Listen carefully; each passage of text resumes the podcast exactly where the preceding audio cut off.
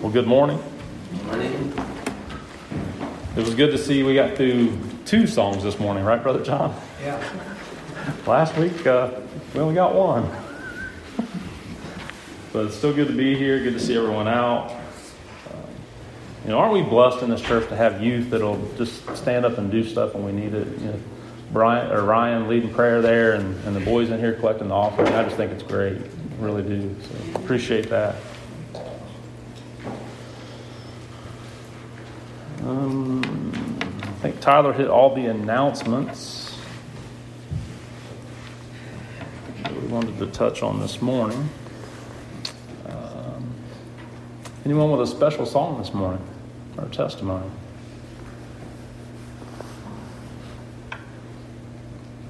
Crickets.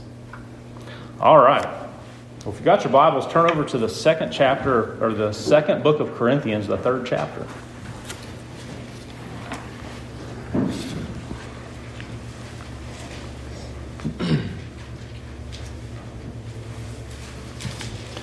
So the last few weeks we've been talking about you know praising God and, and thanking God you know for everything and in everything, and hopefully everyone's done that this, this past few weeks, and um, because He really deserves you know our praise and our, our you know our gratitude for everything that He's done for us.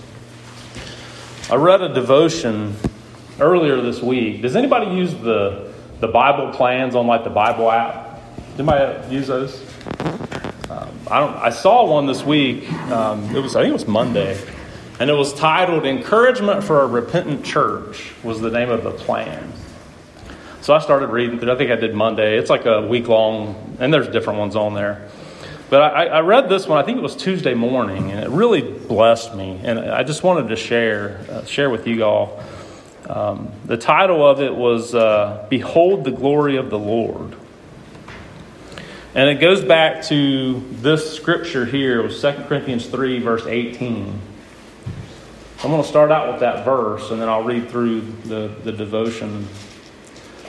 So, and I'm in the ESV this morning. And we all, with unveiled face, beholding the glory of the Lord, are being transformed into the same image from one degree of glory to another. For this comes from the Lord, who is the Spirit. And it goes on like this Behold the glory of the Lord. There is no one like him. See Jesus turn the water into wine. See Jesus touch the leper and heal him. See Jesus walk on water and calm the sea, calm the storm. See Jesus heal the sick, the lame, the blind. See Jesus raise the dead to life. See Jesus, for there's no one like him. See Jesus nailed to a cross. See Jesus forgiving those who killed him. See Jesus bearing your sin. See Jesus bursting forth from the grave. See Jesus triumph over sin, death, and Satan. See Jesus, for there's no one like him. See Jesus as the Lamb who takes away the sin of the world. See Jesus as faithful and true. See Jesus as the Alpha and the Omega. See Jesus as head over all things. See Jesus as King of kings and Lord of lords. See Jesus, for there's no one like him. See Jesus in his glory. And because of all that, behold him, gaze upon him, sing to him, pray to him, and read about him Fix your eyes firmly on him, and as you do, the Spirit will do something incredible. He will make you like Jesus. More and more each day, little by little, you will become like Jesus. And that, dear friend, is not only your calling, it is also your privilege, your purpose, and your destiny. Glory to the Lord. And I don't know why, but that touched me so much this week. I just kept reading the same one. You're supposed to read the next one the next few days. I read that same one every day this week. And it just truly blessed me. It truly blessed kind of what I'll touch on last week a little bit. You know, being thankful for the church, being thankful for all of you, being thankful for my family, being thankful for the Bible, God's Word, being thankful for the gospel. We have so much to be thankful for and so much to praise Him for. And all that just really touched me. And I just wanted to share it with all of you. And it goes right along with the message this morning. Boy, it don't take much to get me fired up, does it? You know, Amanda and I were talking a little bit yesterday. We were driving home. We had to go pick something up. Just how, like when you're young and stupid, you know, doing things that you just don't really understand the impact of you know how things are going to turn out or or what could have happened or what you know. Does anybody ever mess with that stuff in your head? Like you, you look back, like what was I thinking? Like I was an idiot. If this could have happened or that could have happened, why don't kids think that way? It's like, it's like it takes you know some maturity. Like you know, once you start getting kids and start seeing them do stuff, you're like, man, was I that stupid? Does anybody else have that? Yeah. No? Who said no? Somebody said no. But it's the truth, though. As we get older and wiser, and more mature, you just look back like, man, this could have happened or that could have happened. And you know, it's, it's similar with a new believer, you know, new in the Word. You know, I think sometimes, like we said before, you know, the, the goal is to get people saved. And then what after that? You know, let's get them saved. They're saved, they're good. And I think that's really where some of that discipleship needs to come into play more and really guiding and helping people. But you know, it's, it's funny because I think, you know, you, you want to get people saved, but I don't think they really realize that's when the battle starts is after you get saved. That's when really Satan wants to come in. And I think that's why we see people come in and get saved and then never come back. Or they float a little bit and then you never see them again. That's Satan coming in. You know? You guys believe that? So important. And, and it's work. Being a Christian's work. It's not easy. It's not just coming to church on Sunday. It's every day of your life, working and praying, coming to church and hearing the preached word growing and maturing. And like it said there, start resembling Christ. That's what our purpose is, to start resembling Christ more and more, a little each day. And then pointing others to Him. And if you're saved this morning and you don't feel like you're going that direction, something's not right. If you've been saved for a long time and you just don't feel that, something's not right. If you're not spending time in the Word, if you're not praying, if you're not leading others to Christ, something's not right. I think we all struggle with that a little. Do you guys agree with that? We all struggle with that. But something's not right, and you need to examine yourself. That daily walk needs to point to Christ. And as I've just had been reading that all week long, I'm like, He deserves our very best. And we fell so miserably. I know I do. He deserves our very best. All that stuff there, His glory. He deserves our very best. So examine yourself, examine your actions. You know, I think a lot of people have priorities backwards anymore. You need to examine all that. Something ain't right. So, just for a few minutes this morning, I want to look at that 18th verse there, maybe a little bit more in that chapter. There's some really good stuff in there. Some of it's a little confusing. But you can figure it out. It goes back and talks a little bit about the old, the old covenant and the law with Moses and things like that. Uh, we'll, we'll, read a little bit here. Um, start about the seventh verse. now, if the ministry of death, carved in letters on stone, came with such glory that the Israelites could not gaze at Moses' face because of its glory, which was being brought to an end, will not the ministry of the Spirit have even more glory? For if there was glory in the ministry of condemnation, the ministry of righteousness must far exceed it in glory. Indeed, in this case, what once had glory has come to have no glory at all, because of the glory that surpasses it. For it was, for it was, for if what was, for if what was being brought to an end came with glory, much more will what is permanent have glory. Since we have such a hope, we are very bold, not like Moses, who would put a veil over his face so that the Israelites might not gaze at the outcome of what was being brought to an end. But their minds were hardened, for to this day, when they read the Old Covenant, that same veil remains unlifted, because only through Christ is it taken away. Yes, to this day, whenever Moses is read, a veil lies over their hearts.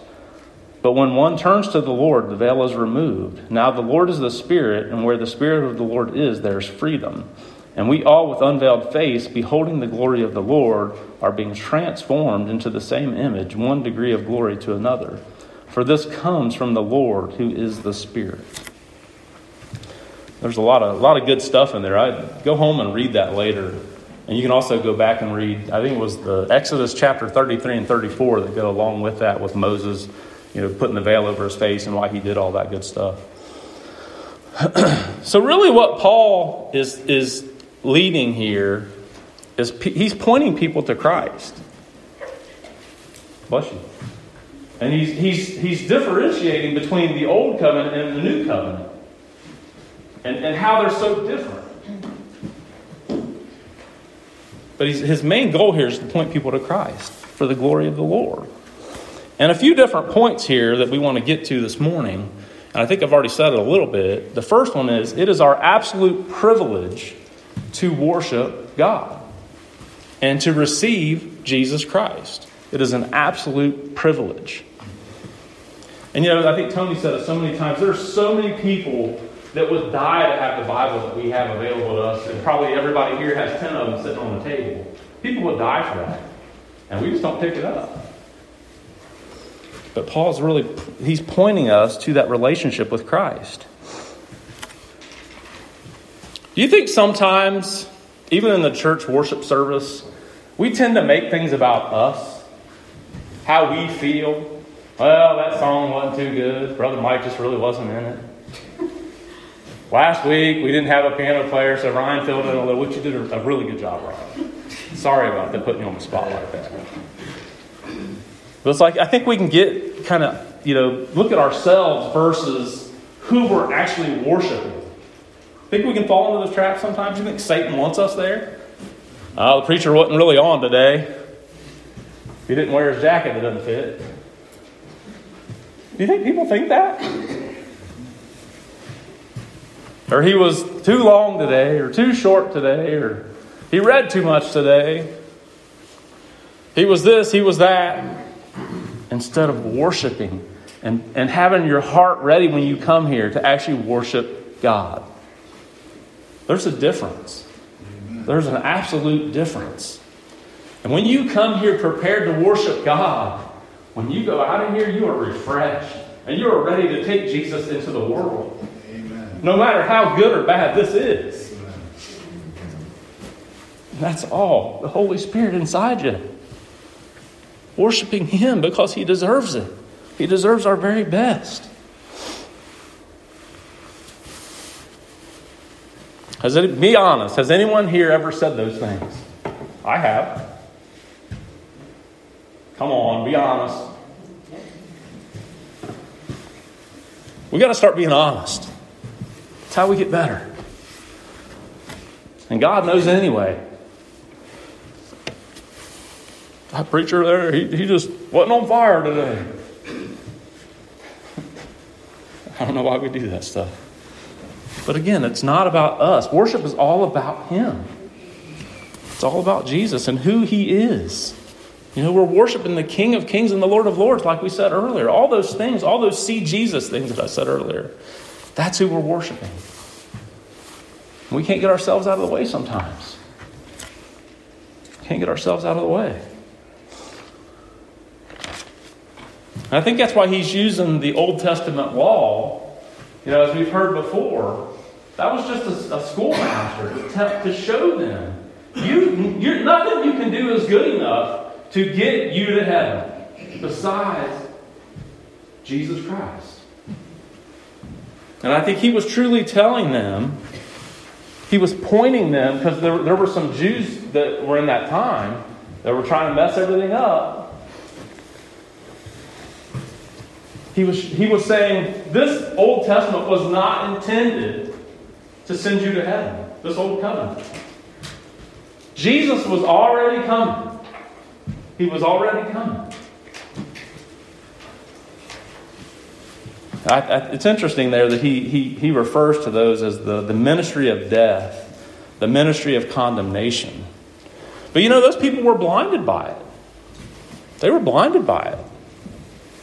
And they still, so still today, people use that. Does anybody else use that checklist? Yep, I did this, I did this, I did this, I did this, I did this, I'm going to heaven. It's not the way it is. It's not the way it is. And I think we mentioned it a few weeks ago.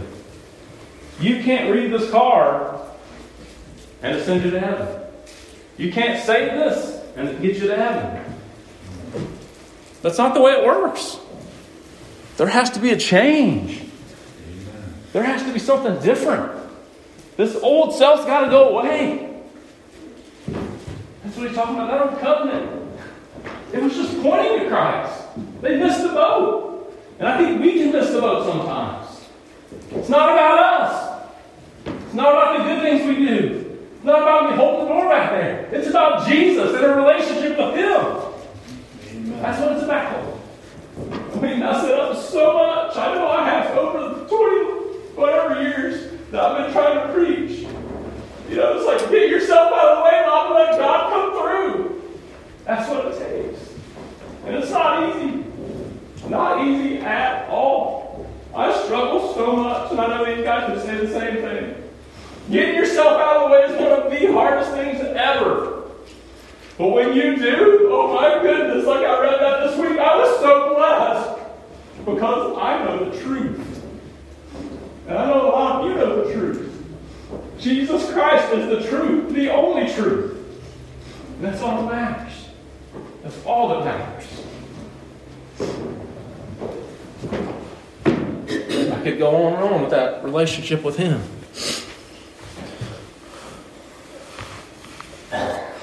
But again, it's our privilege to serve Him.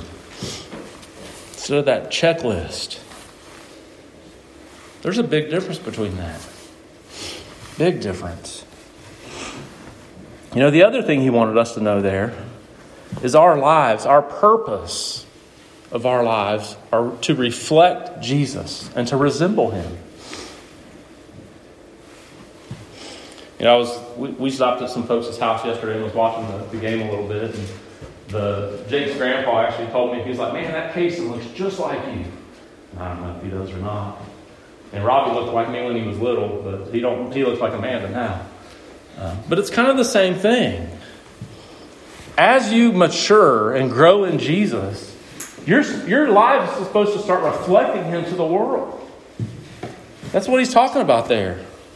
I know I'm all over the place, and that's okay. But John 1 14 says, And the Word became flesh and dwelt among us. And we have seen his glory, glory as the only Son from the Father, full of grace and truth. And in that person of Jesus, that's where we behold our glory of God.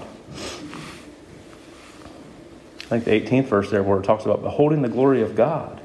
And we are, as his children, are to reflect him in our very lives. That's our purpose. And we talk about our purpose a lot. Everybody's like, I don't know what my purpose is. I don't, am I supposed to teach? Am I supposed to do this? Am I supposed to do this? You know what? If, if you're not called to do anything, your purpose as a child of God is to go live Christ in front of everyone else. That's your job. To go live Christ in front of the world so that they can see Him through your life. Because the truth is, a lot of them are never going to walk through those doors right here and hear the gospel. So we take the gospel to them through our lives. Amen. And we reflect Jesus through our lives. But you know, I was thinking about this too. We get so busy and everything. I mean, I was telling Tony, we had three different Thanksgivings, and like, I was just exhausted. I just wanted to sit there. Oh, we get so busy and so tired and so wore out that we can't do what God wants us to do. But that's our job. That's our purpose, is to reflect Him to a lost and dying world. That word transformed, it was, I think it's changed or transformed. The, I think we get the word, uh, can't think of it right now. Rachel, help me out here. Butterflies, metamorphosis. So Rachel's actually had some, she, it's pretty cool actually. But that's where that word, they get that word metamorphosis from. Is it's, it's a change from the inside out. Anybody ever seen that with butterflies and such? Really cool, actually. It's, it's amazing. But that's, that's where that comes from. That continual nature of our transforming within. And it talks about there the Holy Spirit is who does that. For this comes from the Lord who is the Spirit. A transformation. You know, I was thinking about, you know, Moses, the transformation when he went, when he was in front of God he came down from the mountain, you know, his, his face shone like a light. And that was all external. But when we're transformed, it's internal and it's forever, it's permanent. You can't lose your salvation. But his was, his was temporary. That's why he covered his face, because he, didn't want he didn't want them to see the glory of God fading away. Because he would go and sit before God and then it would kind of renew. And he would go talk to them and tell them what God said. And then he would cover his face because he didn't want them to see it fading away. It was, it was temporary, it was never intended to be permanent, it was temporary. But you know, you, you can't reflect Jesus if you don't live Jesus. And you can't live Jesus unless you have Jesus. Does that make sense? You can't reflect Jesus if you don't know Jesus. I know I probably just messed that up, but that's okay. You got to have it in your heart. You got to repent of all those sins and accept Him and let Him live through you. And again, I think we mess it up so much. We just mess it up. But it's permanent. Permanent. It's not temporary. Like I said, it's a privilege. Do you guys think it's a privilege to have Jesus, have the Holy Spirit inside you? It is an absolute privilege that we can do that because you know what? We don't deserve it. Not one of us are good enough to deserve any of it. But Jesus came and died for us anyway. And he came and died for the whole world. And that's why it's so important for us to take Jesus out there. You know, it's great that we can come here and gather. And I love every single one of you. What are we doing out there? What are we doing out there? Anybody think of that? What are we doing outside these doors to attract people, to tell them about Jesus?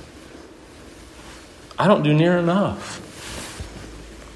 It's hard. it really is hard. It's scary sometimes. But what are you doing? It, becomes personal. What are you doing with that relationship with Christ? Are you maturing and growing every day? Are you praying? Are you meditating? Are you reading? Are you getting in His Word? Or are you focused on you? Are you focused on you?